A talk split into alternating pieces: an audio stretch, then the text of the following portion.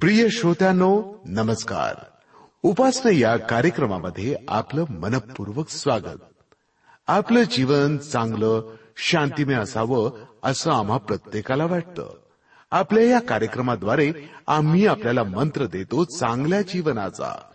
सत्य आणि असत्य यातून आपल्याला योग्य ते निवड करायची आहे. योग्य मार्ग शोधायचा आहे.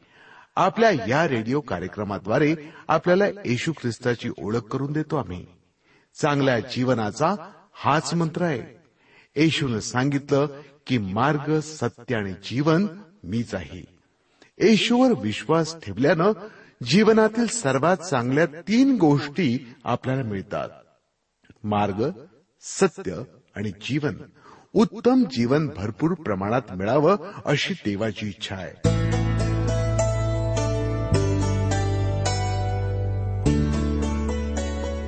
उपासना कार्यक्रमामध्ये आपणा सर्वांचे मी हार्दिक स्वागत करीत आहे.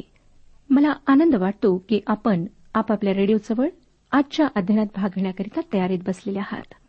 आज मी आपणाकरिता गीत प्रस्तुत करू शकणार नाही कारण वेळ थोडा आहे आणि आम्हाला स्तोत्रसहिता ह्या पुस्तकातील अनेक अध्याय संपवायचे आहेत. आम्ही पाहिलं होतं श्रोत्यानु की कशा प्रकारे ह्या यहुदी लोकांचा अतोनात छळ करण्यात आला. आणि त्यावरच आधारित स्तोत्रसंहिता एकशे सदोतीस आम्ही पाहिले. आजच्या अध्ययनाकडे वळण्यापूर्वी आपण प्रार्थनेमध्ये जाऊया. परमेश्वराजवळ आजच्या अध्ययनाकरिता सहाय्य मागूया.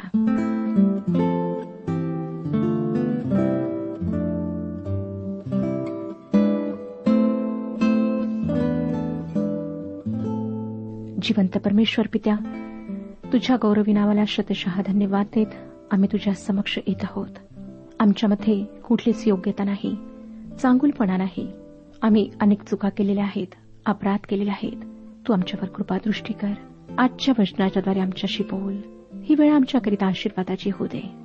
प्रभू दयाळा जे आजारी आहेत त्यांना स्पर्श करून आरोग्य पुरे. जे निराश आहेत दुःखी आहेत त्यांना तू सांत्वन दे हिंमत दे. आरोग्य पुरे प्रभू. प्रत्येकाच्या जीवनाच्याद्वारे तुझंच गौरव व्हावं असं तू होऊ दे. ही लहानशी प्रार्थना प्रभू येशू ख्रिस्ताच्या कोड आणि पवित्र नावात मागत आहोत म्हणून तो ऐक. आमेन. श्रोत्यानो आम्ही पाहिलं की कशा प्रकारे वृद्ध तरुण लेकरे ह्यांचा आतोनात छळ करण्यात आला. मातेच्या हातातून लेकरू हिसकावून तिच्या डोळ्यात देखत सैनिक त्या लेकरांचे डोके दगडावर आपटीत त्यांचा मेंदू बाहेर येत असे आणि तिथेच त्यांचा लागलीच मृत्यू होत असे. ह्या गोष्टी कल्पित नाहीत परंतु इतिहासाचा एक भाग आहेत. आज पृथ्वीच्या प्रत्येक खंडातील प्रत्येक देशात कलह आहे हिंसा आहे.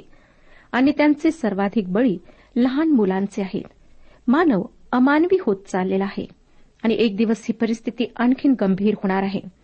परंतु आम्ही देवाचे आभार मानायला हवेत की तो न्यायाचा व नीतिमत्वाचा परमेश्वर आहे. तो सर्व पाप नष्ट करणार आहे. आम्ही त्याचे आभार मानतो की तो दयाळू प्रभू परमेश्वर आहे. तो मानवाप्रमाणे कठोर नाही तर दयाळू आहे. त्याची दया येशू ख्रिस्ताच्या वधस्तंभावरील मृत्यूतून व्यक्त होते. त्यातून त्याची प्रीती त्याचे पावित्र प्रगट होते. आमच्या तारकाने आमचे पाप स्वतःवर घेतले.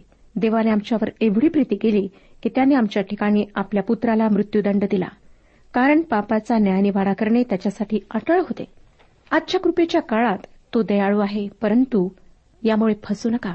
तो दयाळू जसा आहे तसाच तो पवित्र आणि नीतिमान आहे. जे त्याचा तारक म्हणून स्वीकार करीत नाहीत त्यांना तो आपली कृपा देणार नाही. जे त्याच्या दयेकडे पाठ फिरवतील त्यांचा तो न्याय करणार आहे. तो आमच्याशी फार संयमाने वागला आहे परंतु तो आमच्या पापांचे आमचे समर्थन ऐकून घेणार नाही. श्रोत्यानो काय आपण त्याच्या कृपेचा स्वीकार केला आहे? आता एकशे अडोतीसाव्या स्तोत्राला आपण सुरुवात करूया. हे स्तोत्र म्हणजे मनापासून केलेले ईशस्तमन आहे. एकशे सदोतीसाव्या स्तोत्रात आपण देवाच्या लोकांच्या विणा बाबिलोनातील वाळूजावर टांगून ठेवलेल्या पाहिल्या. इस्रायलाच्या संतानाची बंदिवासातली दयनीय स्थिती पाहिली. त्यांचे दुःख व त्यांचा निश्चय पाहिला. सियोनेच्या आठवणीने ते कसे सैरभैर झाले हे आपण एकशे सदोतीसाव्या स्तोत्रात वाचले. पण एकशे अडोतीसाव्या स्तोत्रामध्ये मात्र परमेश्वराचे स्तवन आपल्याला वाचायला मिळते. भवितव्यामध्ये देवाचे उर्वरित विश्वासणारे सियोनात राज्य करतील हा विश्वास विदित करणारे हे स्तोत्र आहे. तेव्हाही इस्रायलाची संताने आपल्या विणा परत हातात घेतील व परमेश्वराची उपकार स्तुती करतील. या स्तोत्राला दाविदाचे स्तोत्र म्हणण्यात आले आहे कारण त्यात मंदिराचा संदर्भ आहे. परंतु माझ्या मते ते दाविदाचे स्तोत्र आहे कारण मंदिराऐवजी निवास मंडप हा शब्दही वापरता येतो आणि मला वाटतं हे स्तोत्र निवास मंडपाविषयी आहे. दाविदाच्या काळात मंदिर नव्हते तर निवास मंडप होता. आता आपण ह्या स्तोत्राचे पहिले वचन वाचूया. मी अगदी मनापासून तुझे उपकार स्मरण करीन देवाच्या समक्ष तुझी स्तोत्रे गाईन. त्या भयंकर छळाच्या काळानंतर यहुदी मनापासून परमेश्वराचे स्तवन करतील. ते सध्या तसे करीत नसतील. आज आमच्याही मंडळांमध्ये असे अनेक लोक आहेत की ते रविवारी मंदिरात येतात परंतु ते एक विधी म्हणून मंदिरामधली गीते प्रार्थना यात मनापासून सहभागी होत नाहीत. त्यांचे लक्ष इतरत्र असते. आणि परमेश्वराचा आदर ते करीत नाहीत. औपचारिकता म्हणून ते मंदिरात येतात. पुढे स्तोत्रकर्ता म्हणतो की अन्य देवांच्या समोर मी तुझी उपासना करीन. काही महान भाष्यकारांच्या मते हे अन्य देव म्हणजे देवदूत होत. परंतु मला वाटतं की स्तोत्रकर्ता राष्ट्रांच्या दैवतांविषयी बोलत आहे. जी गोष्ट तुमच्या व देवाच्या मध्ये अडखण आहे ती मूर्ती आहे. ती तुमचा देव आहे कारण तुम्ही त्या गोष्टीला किंवा व्यक्तीला देवाचे महत्त्व दिलेले आहे. दुसऱ्या वचनात तो काय म्हणतो पहा? एकशे अडोतीसावे स्तोत्र दुसरे वचन. तुझ्या पवित्र मंदिराकडे वळून मी तुझी उपासना करीन. तुझ्या दयेमुळे व तुझ्या सत्यामुळे मी तुझ्या नावाचे उपकार स्मरण करीन. कारण तू आपल्या संपूर्ण नावाहून आपल्या वचनाची थोरवी वाढविली आहे. परमेश्वराच्या नामा इतकीच त्याच्या वचनाची थोरवी आहे असेही आपल्याला म्हणता येईल. पूर्वी व्यक्तीचे मूल्यमापन त्याच्या शब्दांवरून बोलण्यावरून करीत असत. परमेश्वर त्याच्या वचनास जागणार आहे. त्याच्या वचनाला सिद्ध करणारे त्याचे व्यक्तिमत्व आहे. म्हणजे परमेश्वराचे वचन एक व त्याचे व्यक्तिमत्व दुसरे असे नाही श्रोत्यानो. सहाव्या वचनात तो काय म्हणतो पहा? परमेश्वर थोर आहे तरी तो दिनाकडे लक्ष देतो पण गर्विष्ठाला दुरून ओळखितो. परमेश्वर फार उच्चस्थानी वस्ती करतो व तो परमथोर व सर्व सामर्थ्यशाली आहे. तरीही तो दिनांकडे आपली दृष्टी वळवतो तो त्यांच्याकडे लक्ष लावतो आणि गर्विष्ठ मात्र त्याला आवडत नाहीत. एकशे एक तिसाव्या स्तोत्राचा अभ्यास करताना आपण वाचले की परमेश्वर दीन व नम्र हृदय जनांच्या सन्नीत असतो. तसेच याकोबाचे पत्र चौथा अध्याय सहाव्या वचनात म्हटले आहे तो अधिक कृपादान देतो यास तो शास्त्र म्हणते देव गर्विष्ठांचा विरोध करीतो आणि लीनास कृपादान देतो. अशा अर्थाचे अनेक शास्त्रलेख आपण मागे पाहिले आहेत. स्तोत्रकर्ता परमेश्वराच्या या दयेबद्दल त्याची उपकार स्तुती करतो. आता आठवं वचन पहा. परमेश्वर माझ्याविषयी सर्व काही सिद्धीच नेईल हे परमेश्वरा तुझी दया सनातन आहे. तू आपल्या हातचे काम सोडू नको. स्तोत्रकर्त्याला परमेश्वराच्या दयेवर भरोसा आहे आणि त्याच्या या प्रार्थनेचे उत्तर आम्हाला फिल्पेकरासपत्र पहिला अध्याय सहाव्या वचनात मिळते. फिल्पेकरासपत्र पहिला अध्याय आणि सहावे वचन. ज्याने तुम्हामध्ये चांगले काम आरंभिले तो ते येशू ख्रिस्ताच्या दिवसापर्यंत सिद्धीस नेईल हा मला भरोसा आहे. परमेश्वराच्या चांगुलपणाबद्दल त्याच्या दयेबद्दल त्याच्या साह्याबद्दल परमेश्वराची उपकार स्तुती करणारे हे स्तोत्र आहे. आता आपण एकशे एकोणचाळीस या स्तोत्राचं अध्ययन सुरू करीत आहोत. परमेश्वराच्या गुणांबद्दल त्याची स्तुती स्तवन करणारे हे स्तोत्र आहे. या स्तोत्रातून परमेश्वर सर्वज्ञानी सर्वव्यापी व सर्व सामर्थ्यशाली आहे हे सत्य प्रगट होते. आणि या स्तोत्राद्वारे आमच्या अनेक प्रश्नांची उत्तरे आम्हाला सापडतात. आपण परमेश्वराच्या आता सांगितलेल्या गुणांनुसार या स्तोत्राची विभागणी करूया. सर्वप्रथम परमेश्वराच्या सर्वज्ञानी असण्याविषयी जी वचने आहेत ती आपण अभ्यासूया. पहिलं वचन पहा एकशे एकोणचाळीस स्तोत्र. पहिलं वचन हे परमेश्वरा तू मला पारखिले आहे तू मला ओळखितोस. या वचनाद्वारे परमेश्वर सर्वज्ञानी आहे हे प्रगट होते. परमेश्वर तुम्हाला ओळखतो तुम्हाला ओळखतो. तो तुमचे अंतकरण जाणतो पारखतो. तुम्हाला तुमच्या मानसिक समस्यांकरिता एखाद्या मानसोपचार तज्ञाकडे जाण्याची गरज नाही. तुम्ही आपल्या सर्व समस्या प्रामाणिकपणे ख्रिस्ताद्वारे प्रभू परमेश्वरासमोर मनमोकळेपणाने सांगू शकता. लक्षात घ्या की तुम्ही त्याच्यापासून काही लपवू शकत नाही कारण तो तुमच्या अंतकरणात काय आहे हे जाणतो.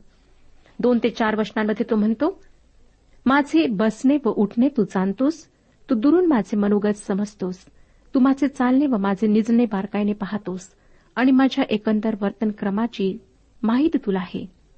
हे परमेश्वरा तुला मुळीच ठाऊक नाही असा एकही शब्द माझ्या मुखातून निघत नाही. कधीकधी कोणाशी बोलताना तुमच्या ओठांवर एखादी वाईट शिवी येते आणि तुम्हाला त्या व्यक्तीचा राग व्यक्त करावा असा वाटतो. परंतु तुम्ही स्वतःला सावरता कारण कोणाच्या समोर ह्या गोष्टी बोलणे अयोग्य आहे असे तुम्हाला वाटते? परंतु परमेश्वराला तुमचे हे मनोगत समजते. तुमच्या भावना तुमचे विचार तुमच्या कल्पना या सर्व गोष्टी तो ओळखतो. तो सर्व जाणतो. तुम्ही वरवर कितीही चांगले असण्याचा आव आणला तरी तुमच्या मनात काय आहे ते ओळखून आहे तो. पाचव्या आणि सहाव्या वर्षात तो पुढे काय म्हणतो पहा? तू मागून पुढून मला वेढिले आहे माझ्यावर तू आपला हात ठेविला आहे.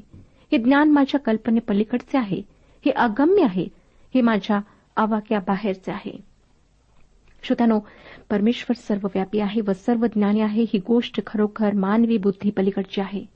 परमेश्वर आमचे बाहेरूप पाहत नाही तर तो आमचे अंतरंग जाणतो. आणि ते जाणूनही तो आमच्यावर प्रीती करतो. तो आमच्यावर कृपेचा वर्षाव करतो. तो आम्हाला त्याच्या प्रिय पुत्राच्या पवित्र व निर्दोष रक्ताने खंडून घेतो. ही गोष्ट खरोखर अद्भुत आहे. देवाला दावीद कशी व्यक्ती आहे हे ठाऊक होते. आणि दाविदाकडून देवाविरुद्ध पाप झाले परंतु देवाला आम्ही पाहू शकत नसलेला दाविदाचा विश्वास ठाऊक होता. त्याला दाविदाचे अंतकरण ठाऊक होते.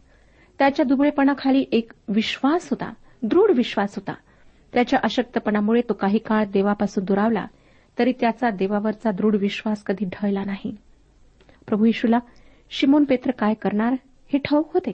युदा इस्कोरेती आपला विश्वासघात करणार हेही तो जाणून होता कारण तो सर्वज्ञ आहे. आम्ही परमेश्वरापासून काही एक लपवू शकत नाही. आज तुम्ही कदाचित म्हणत असाल की मी पापी नाही माझे अपराध काही विशेष नाहीत ते शिक्षेस पात्र नाहीत. परंतु श्रोत्यांनो परमेश्वराला तुमचे अंतरंग ठाऊक आहे. त्याला तुमचा दुबळेपणा तुमच्यातल्या उणीवा ठाऊक आहेत आणि तुमच्या कल्पना विश्वासशी तो परिचित आहे. परमेश्वरापासून काही लपवून ठेवणे निरर्थक आहे. तो प्रेमळ व कनवाळू आहे. तुम्ही जर आहात तसे त्याला सामोरे गेलात तर तो तुमचा निश्चित स्वीकार करेल. आता आपण सातव्याने आठवे वचन वाचूया. एकशे एकोणचाळीस स्तोत्र सात आणि आठ वचने. मी तुझ्या आत्म्यापासून कोठे निघून जाऊ? मी तुझ्या समक्षतेपासून कोठे पळून जाऊ? मी वर आकाशात चढलो तरी तेथे तू आहेस. अधोलोकी मी आपले अंथरुण केले तरी पहा तेथे तू आहेस. श्रोत्यानो तात्पर्य हे की आम्ही परमेश्वराच्या समक्षतेपासून कोठेही लपू शकत नाही. त्याच्या दृष्टीआड जाता येईल अशी कोणतीच जागा या विश्वामध्ये नाही. नववचन पहा. मी पहाटेचे पंख धारण करून समुद्राच्या अगदी पलीकडल्या तीरावर जाऊन राहिलो. तुम्ही अगदी चंद्रावर जाऊन राहिलात तरी परमेश्वराची समक्षता तेथे आहे.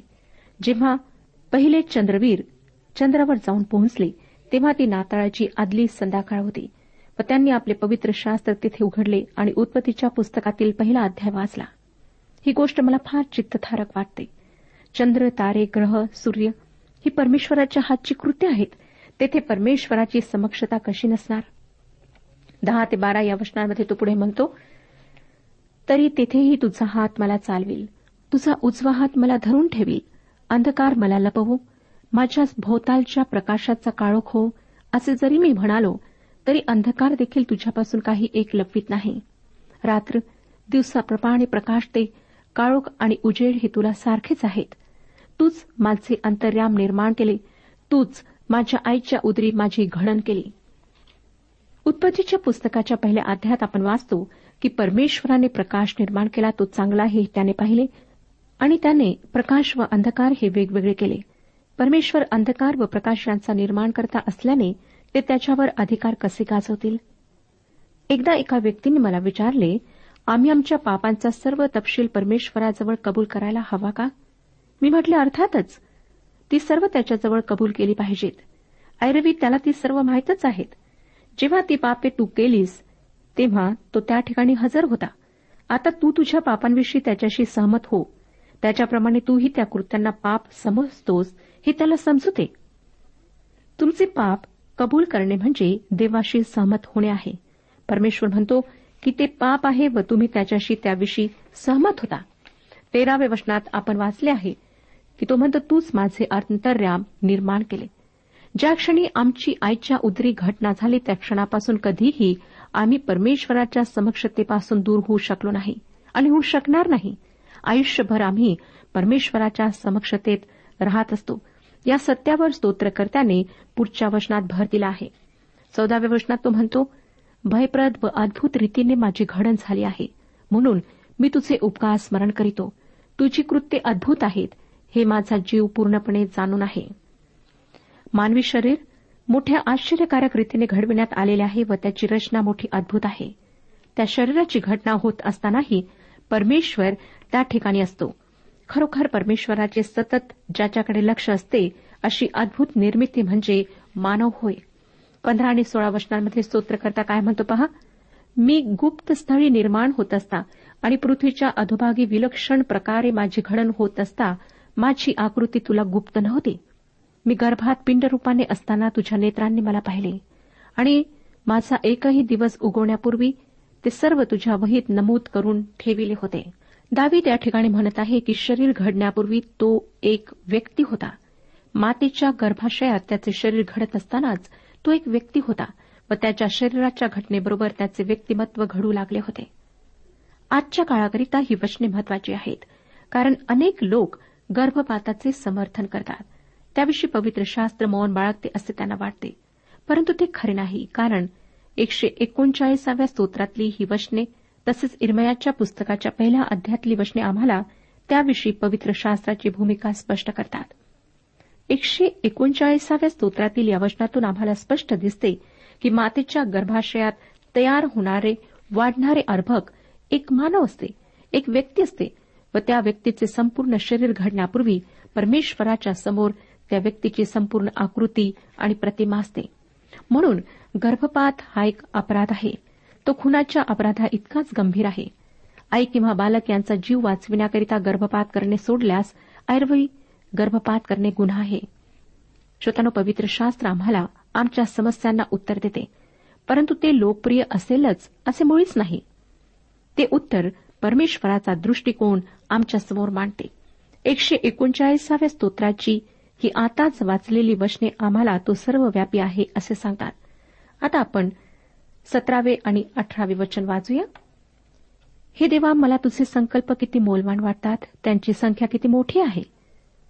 ते मी गणू लागलो तर वाळूच्या कणापेक्षा अधिक ठरतील. मला जाग येते तेव्हाही मी तुझ्या जवळच असतो.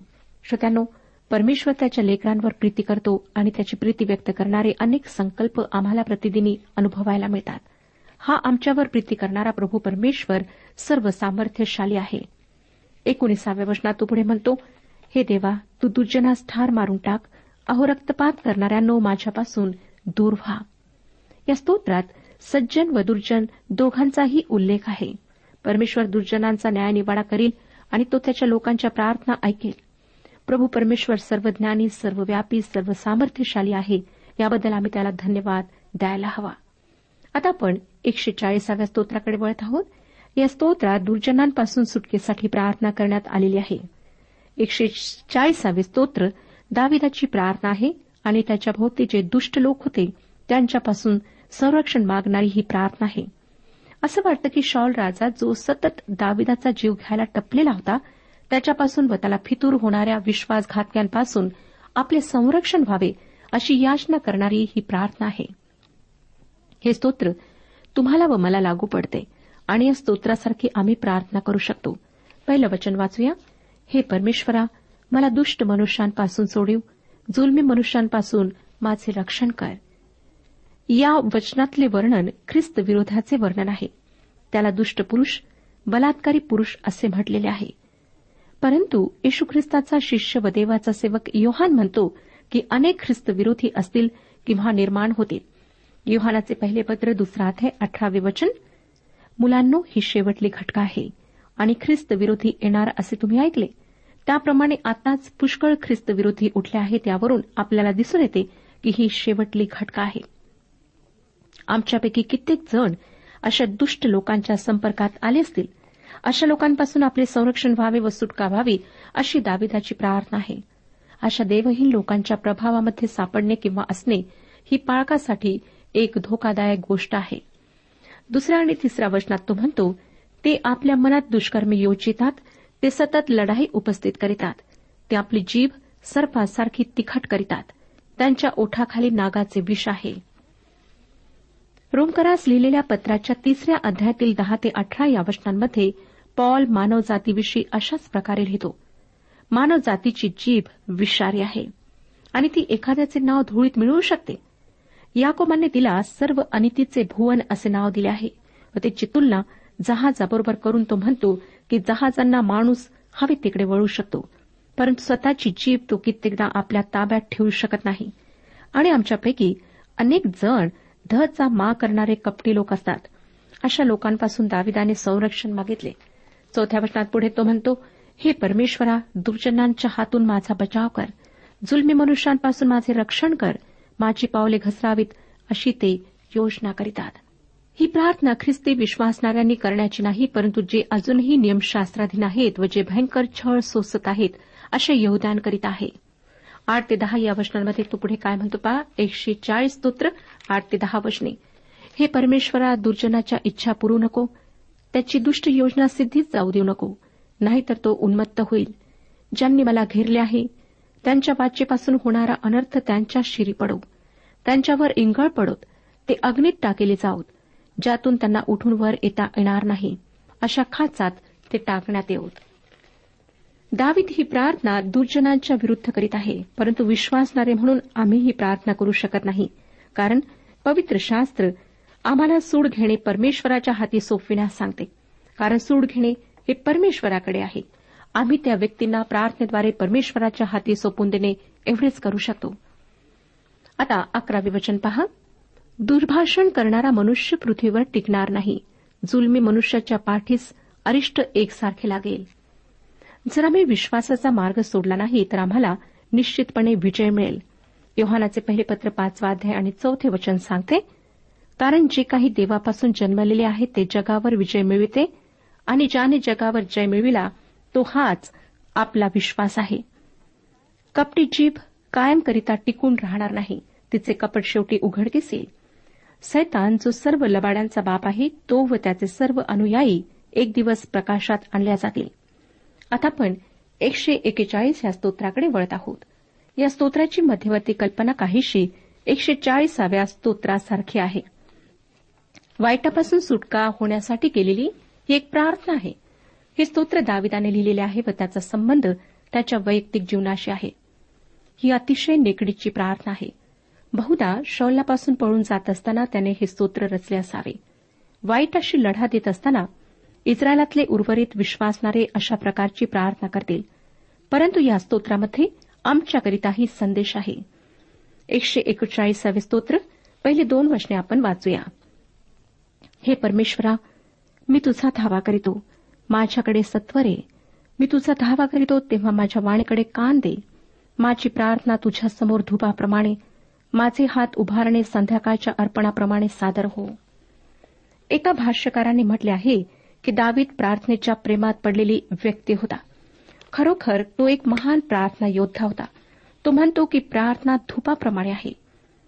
जेव्हा मी प्रार्थना करतो व देवाचे उपकार स्तवन करतो तेव्हा आमची ती उपासना अहरोनाने मुख्य याचकाने निवास मंडपात सोन्याच्या वेदीवर जाळलेल्या धुपाप्रमाणे होते. परंतु आमची प्रार्थना धुपाप्रमाणे होण्याकरिता आमचे जीवन परमेश्वराच्या आज्ञेत राहणारे असायला हवे. प्रभू यशू ख्रिस्तांनी ही गोष्ट अगदी स्पष्ट केली की जर आमच्या प्रार्थना परमेश्वराने ऐकाव्यात अशी जर आमची इच्छा असेल तर आम्ही आज्ञापालनाचे जीवन जगणे आवश्यक आहे. आम्ही कसेही जीवन जगलो हवे तसे वागलो तरी आम्ही देवाकडून प्रार्थनांच्या उत्तरांची अपेक्षा करू शकतो ही कल्पना अगदी चुकीची आहे. योहान कृषुवर्तमान चौदावाध्याय चौदा आणि पंधरा वचनांमध्ये प्रभू येशूने म्हटले तुम्ही माझ्या नामाने मजवळ काही मागाल तर ते मी करीन. मजवर तुमची प्रीती असली तर माझ्या आज्ञा पाळाल. श्रोत्यानो परमेश्वराकडून जर तुम्ही तुमच्या प्रार्थनांच्या उत्तरांची अपेक्षा करीत असाल तर तुम्ही परमेश्वराचे आज्ञापालन करायला हवे. ख्रिस्ताच्या नावात प्रार्थना करायला हवी व त्याच्या आज्ञेतही राहायला हवे. आता आपण तिसरं वचन वाचूया. एकशे एकेचाळीस स्तोत्र तिसरं वचन. हे परमेश्वरा माझ्या मुखावर पहारा ठेव माझ्या वाणीचे द्वार सांभाळ. आपण मराठीत म्हणतो ना बोले तसा चाले त्याची वंदावी पावले. बऱ्याचदा आमचे बोलणे व वागणे यात फार मोठा फरक असतो. आम्ही मोठमोठ्या बाता मारतो लोकांना उपदेश करतो परंतु आमचे आचरण मात्र त्याप्रमाणे नसते. पुढे तो चौथ्या आणि पाचव्या वचनात काय म्हणतो पहा? अनिती करणाऱ्या मनुष्यांबरोबर मी दुराचरण करू नये म्हणून माझे मन कोणत्याही वाईट गोष्टीकडे वळू देऊ नको. आणि मला त्यांची मिष्टांनी खाऊ देऊ नको. नीतिमान मला ताडण करो. तो मला बोल लाव. तरी ती दयाच होईल. तरी ते उत्कृष्ट तेल माझे मस्तक नको म्हणणार नाही कारण दुर्जनांनी दुष्टाई केली तरी मी प्रार्थना करीत राहीन. आमच्या अवतीभोवती असे अनेक लोक आहेत की ते स्वतःच्या स्वार्थासाठी वाटेल त्या गोष्टी करतात. ते नीतीची बंधने पाळत नाहीत. असल्या लोकांमध्ये राहून त्यांच्यासारखे न वागणे कठीण आहे. कारण आम्हा सर्वांचा एक दुसऱ्याचे अनुकरण करण्याकडे कल असतो. आणि जेव्हा आम्ही जगिक लोकांसारखे वागू लागतो तेव्हा परमेश्वर आमच्या प्रार्थना ऐकण्याचा होतो. आठ आणि नऊ वचनांमध्ये तो म्हणतो तरी हे प्रभू परमेश्वरा माझे डोळे तुझ्याकडे लागले आहेत. मी तुझ्यावर भरोसा टाकेला आहे. माझा जीव जाऊ देऊ नको. त्यांनी माझ्यासाठी मांडलेल्या पाशापासून आणि दुष्कर्मांच्या सापळ्यापासून मला राख. आम्ही आमच्या भोळेपणामुळे दुष्कर्म्यांच्या सापळ्यात सहज अडकू शकतो. परंतु जर आम्ही परमेश्वराच्या समक्षतेत राहणारे असू तर तो पारध्याच्या पाशापासून आमचा बचाव करतो. श्रोतांनो सैतान अतिशय धूर्त आहे व जे देवाच्या मार्गात चालतात त्यांना कशाप्रकारे फसवावे? बनवावे? कशाप्रकारे आपल्या पाशात अडकवावे हे त्याला चांगले समजते. परंतु जर आम्ही आमच्या जिवंत देवाच्या मधुर मंद वाणीविषयी संवेदनशील असू त्याच्या वचनांमध्ये मुळावलेले त्याच्या आज्ञेत राहणारे असू तर त्या पाशापासून आमची सुटका निश्चितच होईल. आता आपण एकशे बेचाळीसाव्या स्तोत्राकडे वळूया. दाविदाच्या दुःख सहनाची सुरुवात ही या स्तोत्राची मध्यवर्ती कल्पना आहे. ह्या प्रार्थनेतूनही आम्हाला शिकता येण्यासारखे धडे आहेत आणि हे स्तोत्र दाविदाने गुहेत असताना रचले. पहिलं वचन सांगतं मी आपल्या वाणीने परमेश्वराला आरोळी मारितो आपल्या वाणीने परमेश्वराची विनवणी करीतो. दावीद कोणत्या गुहेत लपला होता हे सांगण्यात आलेले नाही परंतु शमिलाच्या पहिल्या पुस्तकाच्या चोवीसाव्या अध्यात एन गेदीच्या गुहेचा उल्लेख आहे. तसेच अब्दुलामाच्या गुहेचाही उल्लेख आपण पाहतो. शॉल राजापासून इस्रायलामधून पहिल्यांदा पळून जाताना दावीत त्या गुहेत लपला होता. आता दुसरं वचन पहा काय म्हणतं? मी त्याच्यापुढे आपले गाराणे मांडितो मी आपले संकट त्याला सांगतो. श्रोत्यानो दाविदाला ही खात्री होती की जर मी परमेश्वराला आपली स्थिती सांगेन तर तो माझी मदत करेल माझे रक्षण करेल. आणि हीच खात्री आज आम्हाला असायला हवी. परमेश्वर आपला सर्वांस आशीर्वाद देऊ. आजच्या उपासना कार्यक्रमात परमेश्वराच्या जिवंत वचनातून मार्गदर्शन आपण ऐकलं. आजच्या या वचनातून आपणास काही आशीर्वाद मिळाला असेल यात काही शंका नाही. सुदैव जीवनविषयक काही शंका असल्यास किंवा काही प्रश्न असल्यास किंवा काही प्रार्थना निवेदन असल्यास पत्राद्वारे आम्हास अवश्य कळवा. आम्हाला अगदी आनंदच होईल. पत्र व्यवहारासाठी आमचा पत्ता लिहून घ्यावा. कार्यक्रम उपासना पोस्ट बॉक्स क्रमांक एक शून्य दोन बेझनबाग नागपूर पिनकोड क्रमांक चार चार शून्य शून्य शून्य चार. आमचा ईमेल अॅड्रेस आहे Marathi T T B at radio eight eight two dot com. Email address पुन्हा एकदा ऐका Marathi T T B at radio eight eight two dot com. बरं तर आता इथंच थांबूया कारण आपल्या कार्यक्रमाची वेळही संपत आलेली आहे. पुन्हा आपली भेट आपल्या पुढल्या कार्यक्रमात तोपर्यंत नमस्कार.